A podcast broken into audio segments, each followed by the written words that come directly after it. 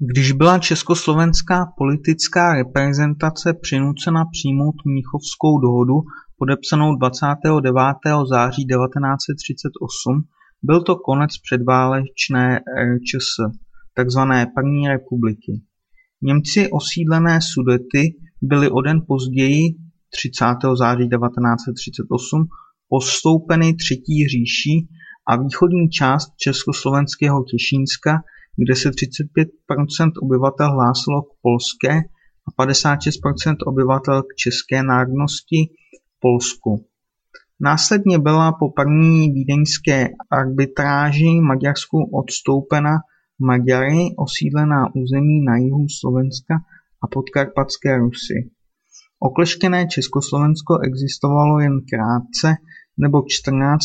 března 1939 Slovensko vyhlásilo samostatnost a jako Slovenská republika se stalo satelitem hitlerovského Německa. Zbylé území českých zemí bylo 15. března 1939 obsazeno nacistickými vojáky. O den později byl vyhlášen protektorát Čechy a Morava.